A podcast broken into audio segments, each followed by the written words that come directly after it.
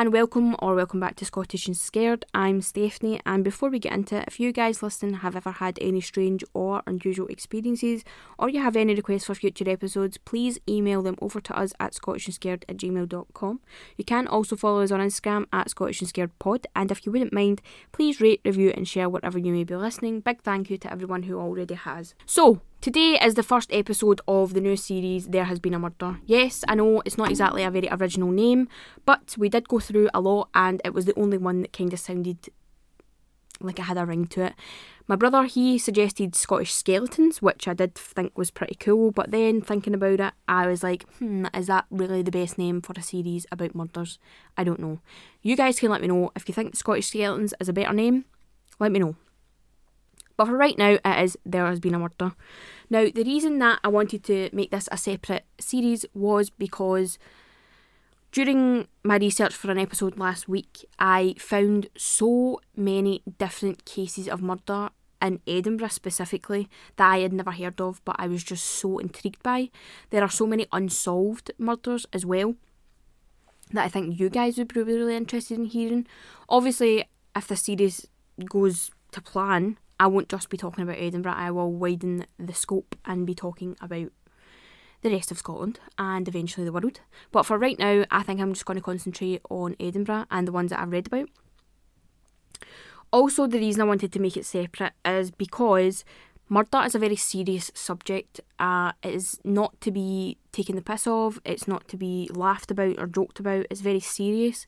My other episodes that I do are more light-hearted and fun. They're about ghost stories and mythical creatures and stuff like that, and I can kind of take the piss a bit more. So I wanted to make this a separate series because obviously I am not going to take the piss. It is a murder. It's very serious. That is another reason I wanted to make this very serious, and then my other episode very light-hearted and fun. Before I start, I'd also like to thank everyone who contacted me about this series. I think I mentioned in last week's episode I asked you guys if this is something that you'd be interested in hearing, and a lot of you did get in touch and let me know that it was something that you would like to hear. So that's kind of influenced me and inspired me to do it. I did kind of want to stay away from murders because I know sometimes, you know, you can get conflicting stories. There's always two sides to a story, and I didn't want to do something that would cause disrespect or upset anyone. But I think I'm just going to stick to murders that were, you know, very deep in the past and that I found interesting. That's not to say that I won't span out and do more known cases or more present cases, but for right now, that's where we're going to stay. Everything in my personal life is kind of calmed down, all my work life is calmed down, so I am full steam ahead trying to get you guys two episodes a week. I'm just researching, researching, researching. The more things I look into, the more I'm just spurred on to do it. Every the things that I've been looking into recently are just so just piqued my interest really. So stay tuned, guys. So, no more rambling from me, and I think we should just get straight on into it. Now, before I start, I would like to say that this case does talk about child murder and neglect. So, if that's something that you don't want to hear about, or you're just not interested in me speaking about it, or it triggers you, please just click off, listen to another episode. This isn't the one for you. If that is something that you're not interested in listening to, click off, go to another one, that's fine. So, this week's episode is about the Stockbridge baby farmer and I know that sounds mega grim, but it's probably not as bad as what you're thinking in your head, although it's absolutely terrible and vile. Uh, it's not probably not what you're thinking about in your head. So, this case centres around a young lady called Jessie Keane, who was born on March 27th, 1861, in Anderston here in Glasgow. Her father, James Keane, was a very simple man who worked as a cotton yarn warper, and her mother was Mrs. Grace Keane, and she was just a stay at home mother. She also had two older brothers named Peter and John, and both parents were illiterate, and the schooling at the time wasn't exactly the best. It really wasn't. So their children were no better off than they were, as you can imagine. Jessie's mother Grace sadly passed away when she was only 18 months old, so she didn't really get the opportunity to meet her mum.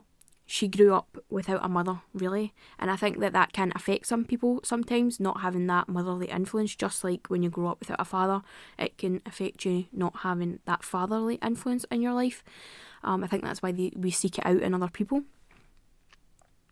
and her father went on to remarry. Now, her stepmother was not very nice to her and she did mistreat her. Uh, she wasn't awful, but she wasn't very nice. And I think that anybody out there who has had a step parent that doesn't like you, I think you know exactly how that feels because I know how it feels. It's not nice. Her father then went on to pass while she was in her teens. So she's in her teenage years. She's never met her mum. She's never had a motherly influence. Her father's passed away. She doesn't have any parental influence. And her brothers are considerably older. And so she's kind of left out here on her own, not really knowing what route to go down. So at this point, she just decided to get herself a job as a mill worker and provide for herself. But she soon realised that the working life was not exactly her forte, which I know a lot of people like that as well. Jessie then appears in Edinburgh living at the Magdalen Asylum, which was a home for fallen women in Edinburgh at the time. Now, the Magdalen Asylum was basically just an institute that worked towards training women, lower class women who really had nowhere to go. Um, they kind of tried to train them in a trade and instill like family values, respectful and respect and stuff like that, and then kind of just put them out into the world as working class, respectful individuals. That was kind of their goal. She was there for 18 months, and while she was there, she did learn the trade of a laundress and she did work in laundries, which is just such a strange trade. Obviously, at the time, that's a big trade, right? But nowadays, can you imagine being trained in the trade of laundress? But as I said previously, she really wasn't fond of the working life and she did get easily distracted, in particular by men. Jessie was one of these people, and I, again, think that everybody knows one of them, where they just crave the affection of other people, specifically men. And I think and that is due in part because Jessie doesn't really have parents. She doesn't her brothers, she doesn't really speak to her brothers. She she doesn't have that family connection and she probably does crave like emotional attachment or you know she just craves somebody to give her attention so that's what happened she's she's drawn to people who give her attention in this case particularly men so as you can imagine this got her into trouble and she was shortly found guilty of concealment of a pregnancy and she was sentenced to several months in prison that's right guys she went to prison because she concealed a pregnancy which what the fuck? Like, that's bonkers. That is absolutely bonkers. Jessie was then released from prison in 1886 and she quickly found a job as an ironer at Causewayside Laundry, which allowed her to move into a house which, was also occupied by Mr. Thomas Pearson and his wife. Now, at this time, Thomas Pearson was 56 years old and Jessie was mid 20s to late 20s, um, I would say mid 20s. So there is a very massive age gap there. Now, Thomas Pearson was originally from Glasgow, but he did use several different names when he moved from place to place, which in itself is very strange. He was from a very well off, respected family, but they didn't really want to take much to do with him because he did not share the same values that they did. He was working his way up from lower class to kind of middle higher class with his wife and children as a tobacco merchant, but then he eventually turned to drink and slowly lost everything that he and his family had worked so hard for. He left his wife and family and continued to drink his life away unemployed and absolutely miserable. And his partner at the time that Jessie moved in had actually been admitted to hospital in Edinburgh and she died there. The doctors suspected that Thomas had beaten her so badly that that was the cause of death, but there was no evidence, so no investigation was put in place and he was not held responsible. So I think we can summarise from that small little thing there that he's not a very nice man. He's very, I don't know, he's a drunk and he's not, he's just not a nice man. At the time Jessie was living there, she was in a committed relationship with a man called David Calder, who he was an all round very nice man, and he had even offered to marry Jessie because she was pregnant at the time. But instead of agreeing, and getting on with her happily married life with David, she was seduced by Thomas the night before his partner's funeral. And this is where it kind of starts to go downhill for Jessie. Now, if she had just said, Yes, David, let's get married, let's do this, she probably would have led a very happy, fulfilling life. But she didn't. She chose to go down the other route. And this is just our downfall, basically. As I said before, Thomas was 30 years Jessie's senior. And I think that this has a lot to do with the amount of control and influence that Thomas had over her. I mean, he's just convinced her to like cheat on her, the love of her life, sleep with him the night before he's burying his partner, which is just fucked up. In May 1887, Thomas and Jessie would move into their own home at 24 Dalkeith Road. Thomas pretended to be a relative to Jessie so he could get money for the unborn child, her unborn child, and had completely convinced Jessie to break up with David Calder and live out her life with him. There we go. He's completely brainwashed this girl into leaving the love of her life and grow old with this this horrible man who is 30 years her senior. Not long after they moved into Dalkeith Road, Jessie gave birth to a little girl who they named Grace after her mother. But sadly, Grace would completely disappear without a trace. So this is bizarre. She obviously nowadays you know that you have to take babies to get vaccinations and stuff like that. So um, a couple of months after Grace was born, there were there was one or two records of her being vaccinated and you know seeing a doctor, and then after that, there's absolutely nothing. So it's as if she completely fell off the face of the earth. Uh, no investigation was ever conducted into this disappearance and it was never reported. Um, and I will go on to tell you why that was pretty common at the time. And it was at this point that they were, you know, completely unemployed uh, and they obviously show great hatred for the usual 9 to 5. So the pair had decided to go into the business of taking in unwanted or illegitimate children in exchange for money. I would like to say that during this time in this, not this specific area of Edinburgh, but in the area that they're living in, the poverty and the crime are were absolutely rife. So it's safe to say that nobody's really taking notice or that they don't really care that children or even people are going missing. This is sadly something that's pretty common, it happens every day. Also, the selling of illegitimate children is also sadly very common. There would be ads in the newspapers looking for people to adopt these unwanted babies for money. And these women who had illegitimate children would have them taken off them by the authorities and they were given to third party caregivers, but the mother would still have to provide money for this baby, even though it wasn't in her direct care. And as you can imagine, the money that these mothers are receiving from their everyday jobs is it's almost nothing, and it was impossible for these women to live on and provide for a child. So I can understand why a lot of these women felt that they had literally no other choice but to get rid of their babies. Um, as sad as that sounds, uh, I, I can see why it was an option. And we can see why a baby like Grace going missing isn't exactly priority to the police or things like that. It's pretty common practice for children to just vanish, which again is very sad. After Gracie's disappearance, Jessie and Thomas would move once again. This time to Anne's Court, where they stayed for a couple of months, and then again to a room in Shane Street. Hope I'm saying that right. It looks like is it Shane or is it Shane? I'm just going to say Shane Street, Stockbridge in Edinburgh, where they would continue to take on children for money. So that was their chosen route of employment. It was just seen to them as a way to make money. I don't think that they actually cared about these children. And Jessie and Thomas were in no way equipped to look after themselves, never mind several babies. Both of them were known to be big drinkers, which obviously at during these times, Victorian times especially, women are women are not really big drinkers, and if you are, it's not exactly something that you want to share with the public. So both of them are very well known to be big drinkers. I think it's safe to say that these children were going to suffer from neglect and probably worse in some cases. Um, it was pretty, again, common practice at the time to give babies um, whiskey to stop them from crying and screaming. And I'm not talking about a drama whiskey here, I'm talking about spoonsfuls of whiskey.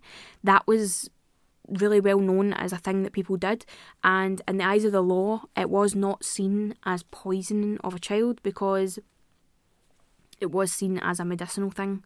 I, I think like nowadays, you know how I don't know if people still do it these days, but like my nana and stuff would say if a baby was teething, like a dram of whiskey rubbed on the gums or something would take away the pain, something like that. So that's it was known back then to be of medicinal purposes. So if a baby happened to die of, you know, alcohol poisoning or something like that, it wasn't really taken seriously by the law. And this is kind of where things start to get a wee bit messed up. Now, again, this includes the death of children and babies, so if that is something that triggers you, please stop listening now. On October 26, 1888, a group of young boys were out just playing in the street, being boys, and they were looking around for something that they could use as a football.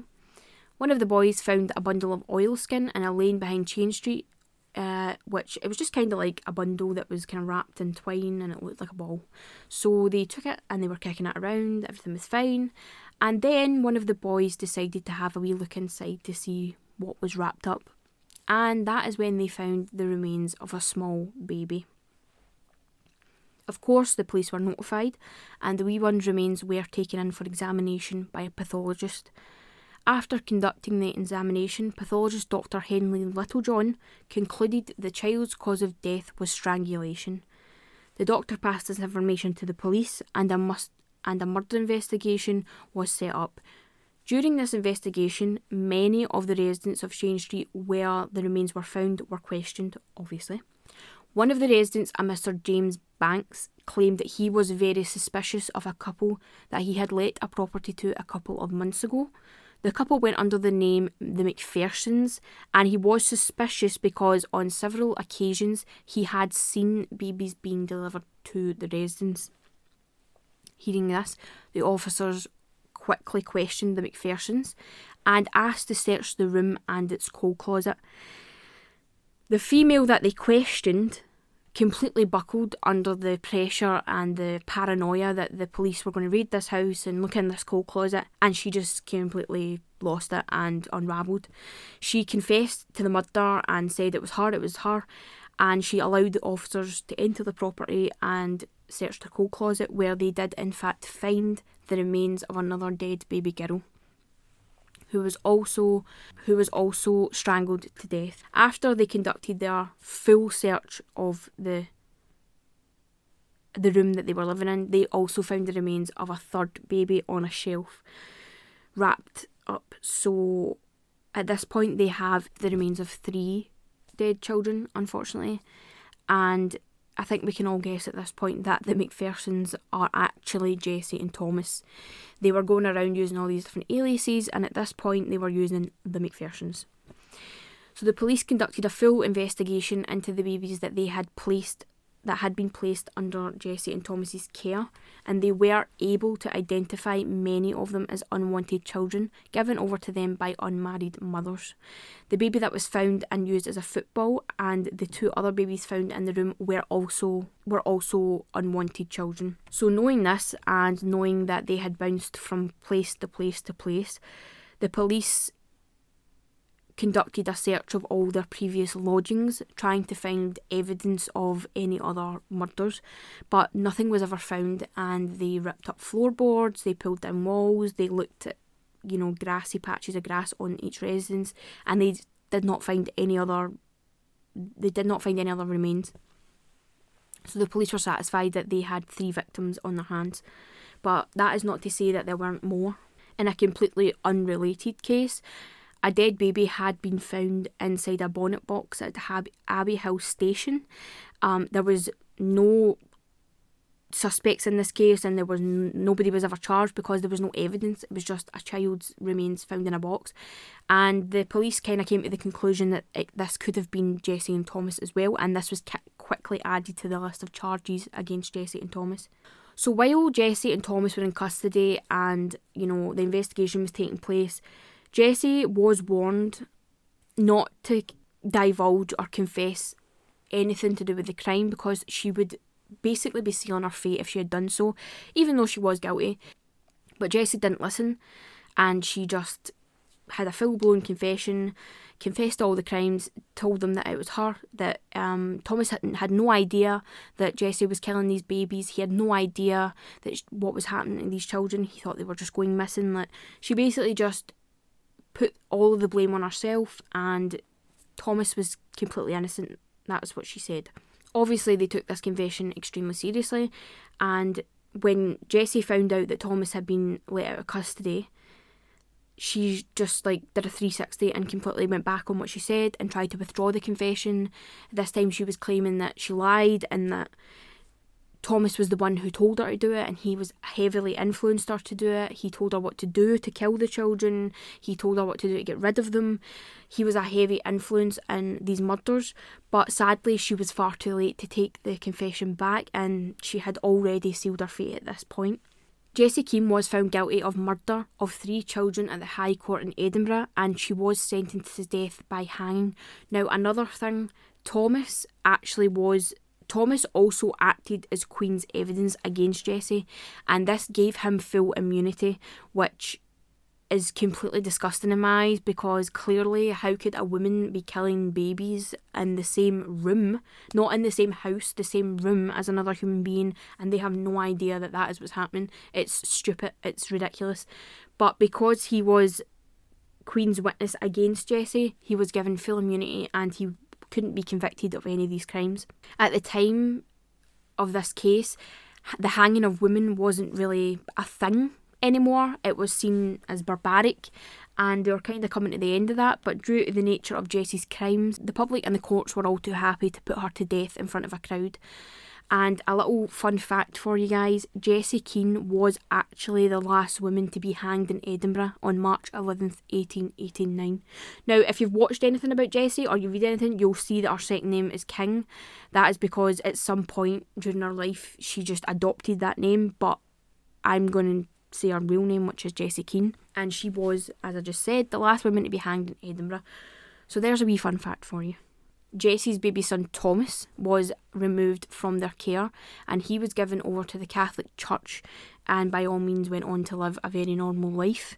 As far as Thomas goes, as I said, he was completely let off scot free because of Jessie's confession and obviously acting as Queen's evidence against Jessie, which kinda sounds a wee bit familiar.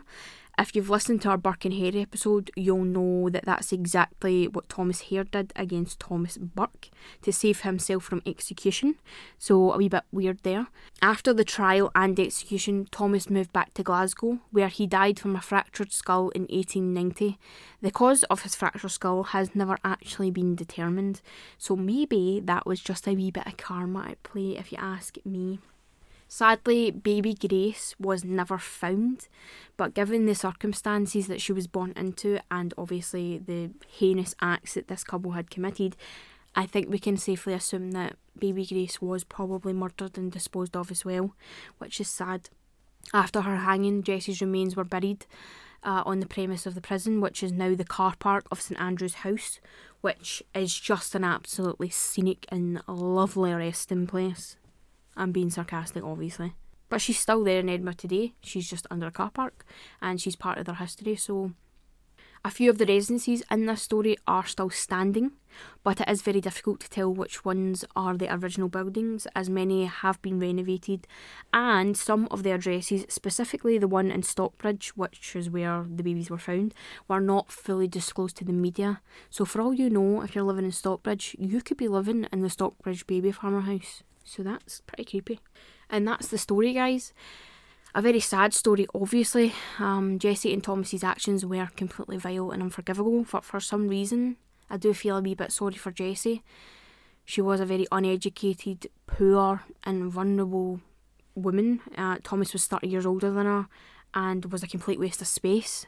We don't really know if Jessie was the only one who killed these poor wee babies or if it was indeed Thomas, but we do know that Jessie was shown no mercy by the public or the media. Important evidence, such as the remains of one of the children being found on a shelf that was far too high for Jessie to reach, and the fact that one of the other remains were found wrapped in Thomas's jacket, were just completely dismissed due to the fact that he was a Crown witness. And I think that that's sad that it wasn't investigated and that he was completely let off free because let's be honest here guys we know that he must have had something to do with it. But important though, I think the times in which these crimes were committed are extremely different to today. I think if this crime had taken place present day, I'm 100% sure that both of them would be convicted and a more thorough investigation of the relationship between them would have been presented. because I think that Thomas is extremely manipulative, and you know, I'm not saying that he influenced and manipulated a woman into killing babies. I just think that there are people that are extremely vulnerable and you know are easily manipulated. If you're interested in this case, there was a documentary on BBC which is no longer online, but you can find it on YouTube. It's called Baby Killer Jessie King, so go check that out if you want a more in depth and kind of visual look at this. Um, they go into a lot of detail about Jessie and our mental health and you know past life. I've kind of just put it all into one wee snippet for you guys. But if you want to have a wee bit more of a depth in depth look at it, there's that documentary. Um, there's a lot of articles online you can look at as well. But that is the case of the Stockbridge baby farmer. Um, I hope that you guys found it interesting and that you enjoyed it.